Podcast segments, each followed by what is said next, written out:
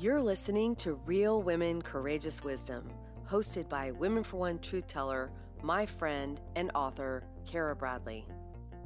Real Women Courageous Wisdom is a podcast series featuring Women for One truth tellers, everyday women and kindred spirits passionate about sharing their journeys and inspiring others.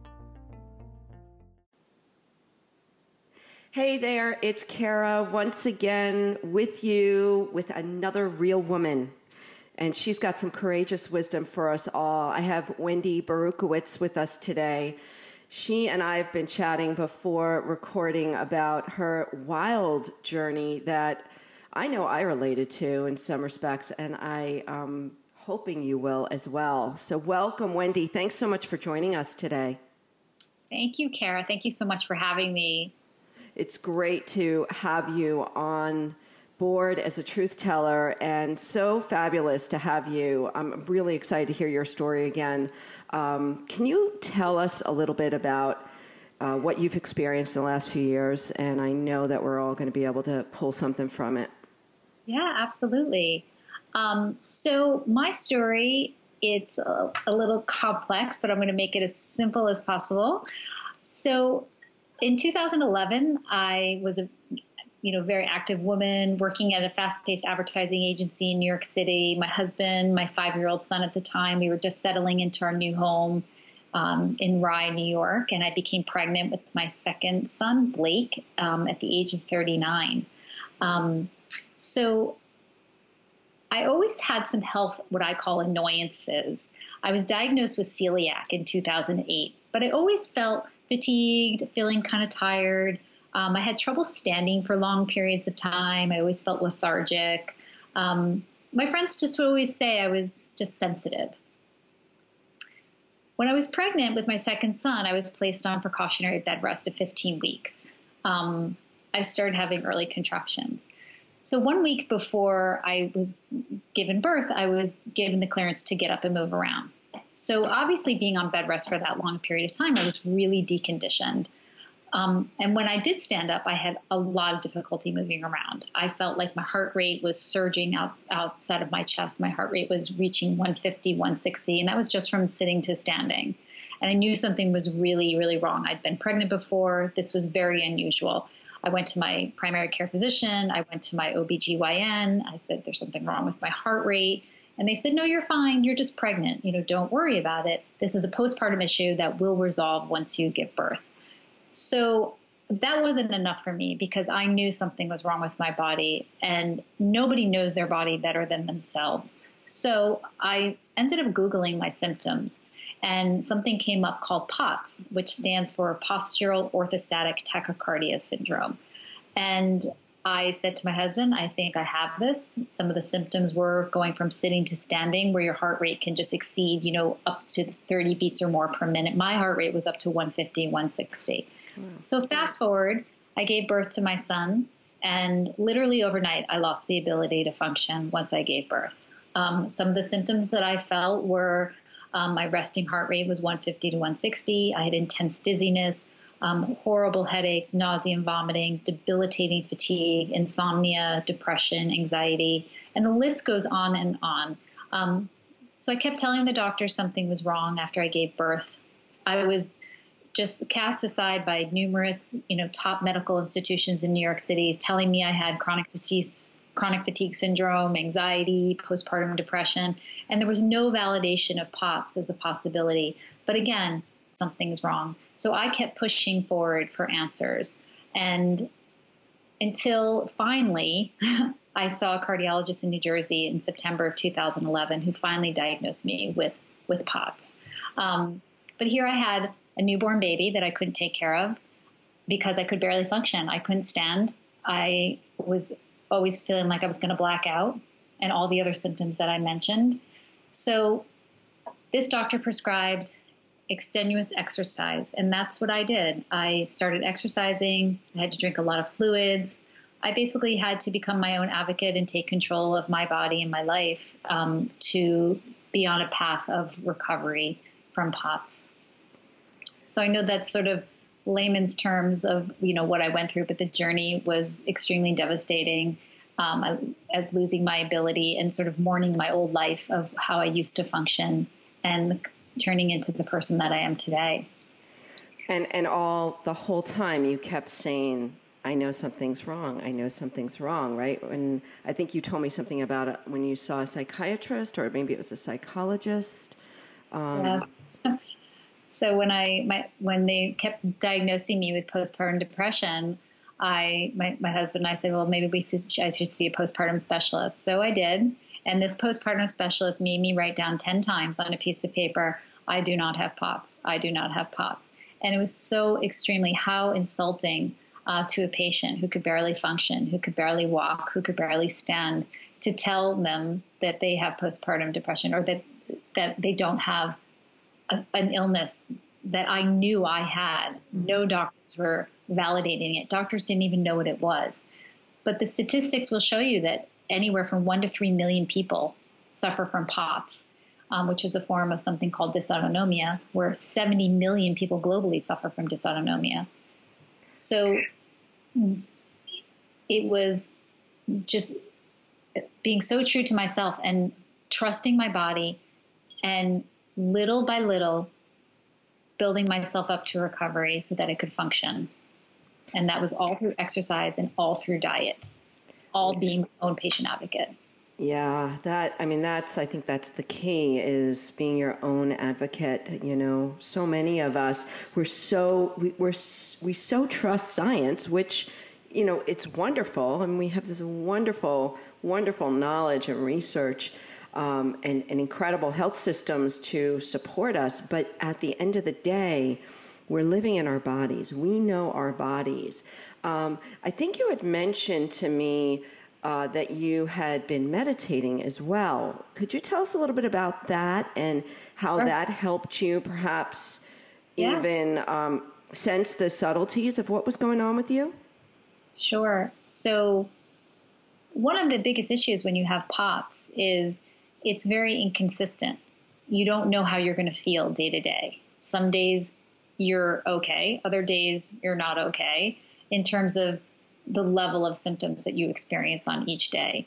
All the multitude of symptoms that I described, you could wake up one day and just feel all those symptoms, while you know the next day you feel one or two symptoms. So what was challenging and continues to still be challenging sometimes is you don't know how you're going to feel every day. So I needed to let go and say, I need to find a place of mindfulness and to live day by day and sort of that saying little by little and not look to tomorrow. Stay in the moment, live for each day.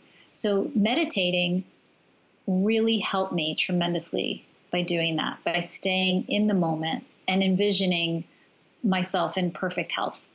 And over time, I kept doing it every day, every day, and incorporating that into my life. And how much that helped me let go of this illusion of control because we don't have the control over our bodies that we wish we had. Um, so hugely and continues to be an important part of my life today. And it's been an extremely helpful tool um, for, for myself. That's great. And that's great. Could you tell us a little bit more? Because I was listening carefully about some of the words you were describing. You said mindfulness, then you were also saying envisioning yourself as healthy. Could you tell us a little bit? Because I'm sure, um, you know, we all have come to meditation in such different ways. I'd love to hear your practice specifically in, uh, or practices that really helped you. Sure. So initially I started out with guided meditations because initially it is hard to, to meditate, to tune out, you know, these intrusive thoughts that can come into your mind when you're trying to meditate and be truly in the moment and truly present. So initially when I started, I was using guided meditations. And then I as I practiced and became better at meditating and you know letting the intrusive thoughts go, um, I can just place myself. You can do it at any time of day. You could do it at night before you fall asleep. You could do it sitting in a chair. Um, in any any situation, um, the more practice you do, the better you get at it. But for me, it was always I would start out envisioning myself at my happiest place in my life, and I would literally just take myself through that moment and actually physically feel and physiologically feel those feelings of happiness and being alive and just following my breath and with my breath, just breathing in all the joy and all the health that I felt in my life at that time. Another technique that I do is I will envision a blank canvas in front of me and all these beautiful colors of paint. And I literally will pick up a paintbrush and paint any scene that I have, you know, in particular in my mind at that moment. Um, it could be a place where I want to be. Um, it could be a place where I have been. And it will take me about a half hour to envision myself literally picking up the paint, uh, the paintbrush, and dipping in the paint and ba- painting a beautiful picture. So then at the end, I use that picture, and that's my that's my focal point um, for the rest of the day. If I'm feeling a potsy, as I call it, mm-hmm. to that picture and envision that, and it takes me right back to that um, really nice, meditative, peaceful place. Yeah, that's great. That's great. So, what's amazing about being alive right now at this time is that we know that mindfulness practices and certain meditation practices, and actually everything that we do, trains us to do that more. So, in other words, um, the, the saying in neuroscience is neurons that fire together wire together. So, Wendy, what you're doing is that you're envisioning this this state of wellness and you're putting yourself into this physical, emotional, mental sense of wellness and you're training because you're doing it consistently every day you're training those neurons to fire together. You're training yourself to get better at feeling these this sense of vitality and well-being. Um, and and this is proven. I mean this is what's so amazing about meditation practices and and any of the things that we do that are um, positive in our lives is that the more that we do them, the more consistent we are, the more that we're training our brain to make that the default state of how we live. And so we may fall back into negativity or doubt or sadness, but it will be less less uh, familiar or less of a habit to feel that way and more of a habit to feel well, even if you know, like you said, you have a potsy day. Even if you're, because listen, we all feel crummy some days. You know, it just mm-hmm. happens. But uh, yeah. we can train ourselves to recognize that and to shift back into uh, a more powerful, positive way of living, which is what it sounds like you're doing. Every day. Yes. Every day, every day. So tell me a little bit more about. Um, I caught a little phrase when you were speaking about meditation. You said little by little. I was I was really struck by that. So initially, when I was diagnosed with POTS, um, I was in a very bad, uh, debilitated state, and you know, one of these premier experts, you know, said to me, you know, you really need to exercise. That's the way you're going to retrain your autonomic system to function properly. And I said to him, you know, how am I going to do this? I can't, I can't stand, I can't walk, um, I can't take care of my family. And he said, You're going to do it little by little. Mm-hmm. And, and that's exactly what I did. It was, I went to the pool my first day that I had to exercise, and I could only swim one lap that day. And that was okay because I kept thinking little by little, little by little. And then when I built myself up to doing more, you know, orthostatic cardiovascular exercise, again, little by little. Um, I'd start off one minute on a 1% incline on the treadmill, little by little, until I've built myself up now to five miles a day. And little by little in terms of you know how i'm going to move forward in this life in this new body with this new mentality of how i'm going to approach my life through health and vitality um, i additionally ended up going back to school. I thought well how am i going to do this? I have children i have family. And it's the same approach little by little and then i help build my nutrition practice little by little so i always go back to that mantra um, and, and it just takes away so much of the pressure um, that we all are inundated with every single day. If you just be kind to yourself, and there's no rush. We live in a very fast-paced world, and we don't need to.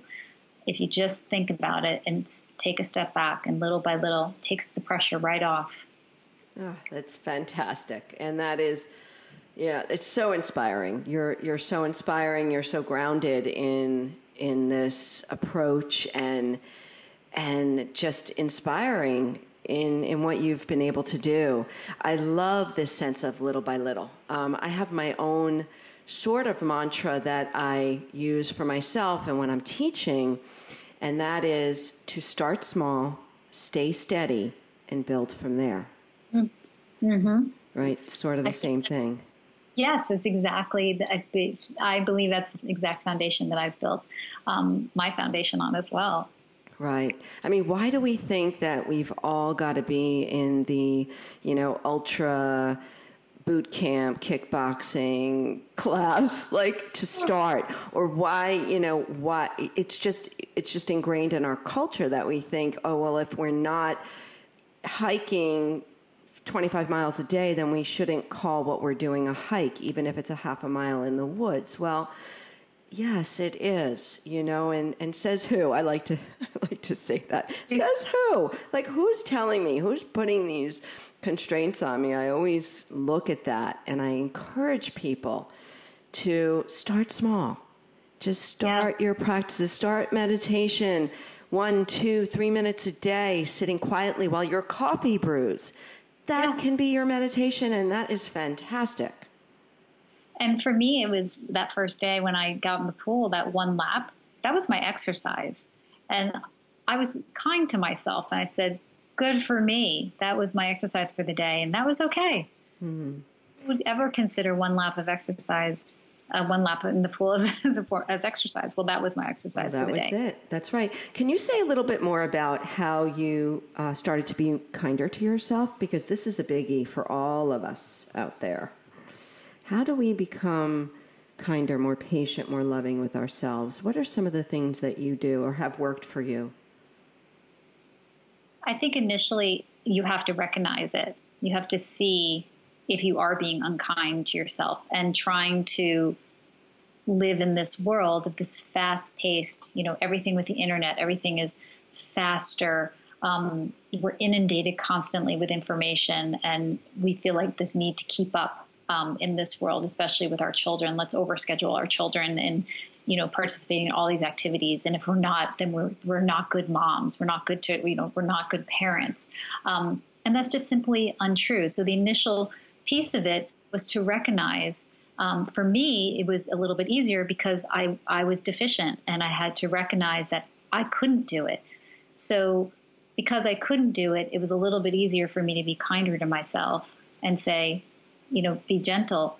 Um, but for people that are full functioning, I think meditation and even practicing Reiki um, is another form of a way to become more in touch uh, with yourself and to take a look inside and become, you know, slow down. We don't have to be subject to this fast paced world that we live in. We miss moments, we miss time. When I was first that first year I got through, somebody would say, "Wow, you had a really, you know, rough year." Or you had a really good year. And I would say it wasn't, I can't look at my life in terms of a year. I had some really great moments. I had some really hard moments. So it was about breaking it down and consolidating it into moment by moment, similar to little by little. Mm. So you don't miss the bigger picture. You're living it day to day, minute to minute. Yep. Um, I'm with you. I don't want to miss moments of my life. And I think that really drives me to continue to practice showing up. How, how can we show up for these moments? Because there's spectacular moments that we're missing. You know, it's like, oh, shoot, I just missed that sunset. Oops, I just missed that, you know, my child doing something crazy, you know, or I missed the, you know, holding the gaze of the stranger's eyes. It, we miss moments. And I love what you're saying about moment by moment. Uh, yeah. Rem- those reminders are really helpful. It's not the quantity, it's the quality. Um, you know, if I'm if I'm busy with clients on certain days, then you know I make sure I spend some it might only be a few minutes of quality time in between with my kids, but there, it's it's quality and it's it's moments that I always make sure that I'm available for for them That's and for myself too. And for yourself too. And for yourself too. That should be plastered on our foreheads as women and for ourselves too. well, Wendy, tell us a little bit about what you're doing now, uh, now that you've um, really kind of harnessed this. Yeah. Uh, how are you sharing it with others? So, um, throughout this journey, I I kept it a big secret for the first two years I was sick. I didn't want people to know that, that I had a disability. I didn't want to be judged. But then I turned that around and I said, you know what? I'm going to wear this like a badge of armor because more doctors need to know about it, more people need to know about it. And the more knowledge out there is power, and the more knowledge out there could be more funding for research to help find more answers for people to help people get diagnosed than people that are misdiagnosed and not taken seriously in the medical community. So I full throttled ahead, little by little, though, um, to become a patient advocate and to speak at conferences. I became um, a patient on the patient advisory board of Dysautonomia International, and I do several speaking engagements. I recently spoke at medical at Harvard Medical School, um, educating patients and doctors and medical students about POTS and dysautonomia. Um, I'm trying to get it into the curriculum on statewide tests for medical school so that doctors are more familiar with POTS. And I do a lot of speaking engagements. I've done radio shows. And I'm also writing a book now, a cookbook, um, because I went back to school for nutrition. And for me, what I started to have an upward trajectory after a few years of you know getting enough exercise in and building myself up, retraining my autonomic system. But it was really the clean eating and the nutrition piece um, for instance, for me, I eliminated gluten, I eliminated refined sugar, and I eliminated dairy from my diet. And that's when I, that was the tipping point for me when I noticed how much of the upward trajectory, even further, I went in my health. So I wanted to then share this with others. So I do a lot of lecturing for Livestrong to help cancer patients who are either going through treatment or after treatment. Um, I've done lectures in DC talking to POTS patients who are um, sick with POTS and talking to them about nutrition and how much nutrition we are what we eat. And we have the, the power of food is so incredible. Um, if you put junk in your body, you're not going to feel good. You're going to feel like junk. Mm-hmm. So I've decided to write a book specifically for people with POTS and dysautonomia and just working in um, easy to prepare, healthy, repurposable foods um, people with POTS have a very difficult time standing or difficult time standing in the kitchen or even just being on their feet. So this book is going to be really tailored to people with POTS and some forms of dysautonomia. It'll be healthy and easy to prepare. That's great. And so, for those listening, if they have questions about, hmm, I wonder if what I've been going through could be POTS, is there a website or someplace you can point us to? Yeah, there's Mm-hmm. There's two places. One is my personal website, which is um, potstakeastand.com. And there's also dysautonomiainternational.org. So both of those sites, um, mine included, are extremely helpful for people who believe that they have POTS. And I've had hundreds of people reach out to me um, that that once I became public, you know, with my illness, how many people actually became diagnosed with POTS. Wow, that's great. And POTS is P O T S, right? Yes, which stands for postural orthostatic tachycardia syndrome. Oh, great. It's a mouthful. it's, a, it's all a mouthful, for sure. Yeah. So, one more time, just say your website so that we're sure to have it. Sure. So, well, I my POTS website is um, potstakeastand.com. And my nutrition site uh, for my business is food thatcares.com. Perfect. Wow. Well, little by little, folks, if we can remember that to put our hand on our hearts and take it in small steps every day, this is how we create change. It's not the big, flashy stuff, it's the little stuff that we're doing every single day. So, thank you, Wendy, for your gems. There were many, and I hope that. Uh, everyone listening, you can ca- carry a little bit away with you today out into your day. And we look forward to the next time. Thank you so much, Kara, for having me. Thank you. Bye, all. Okay.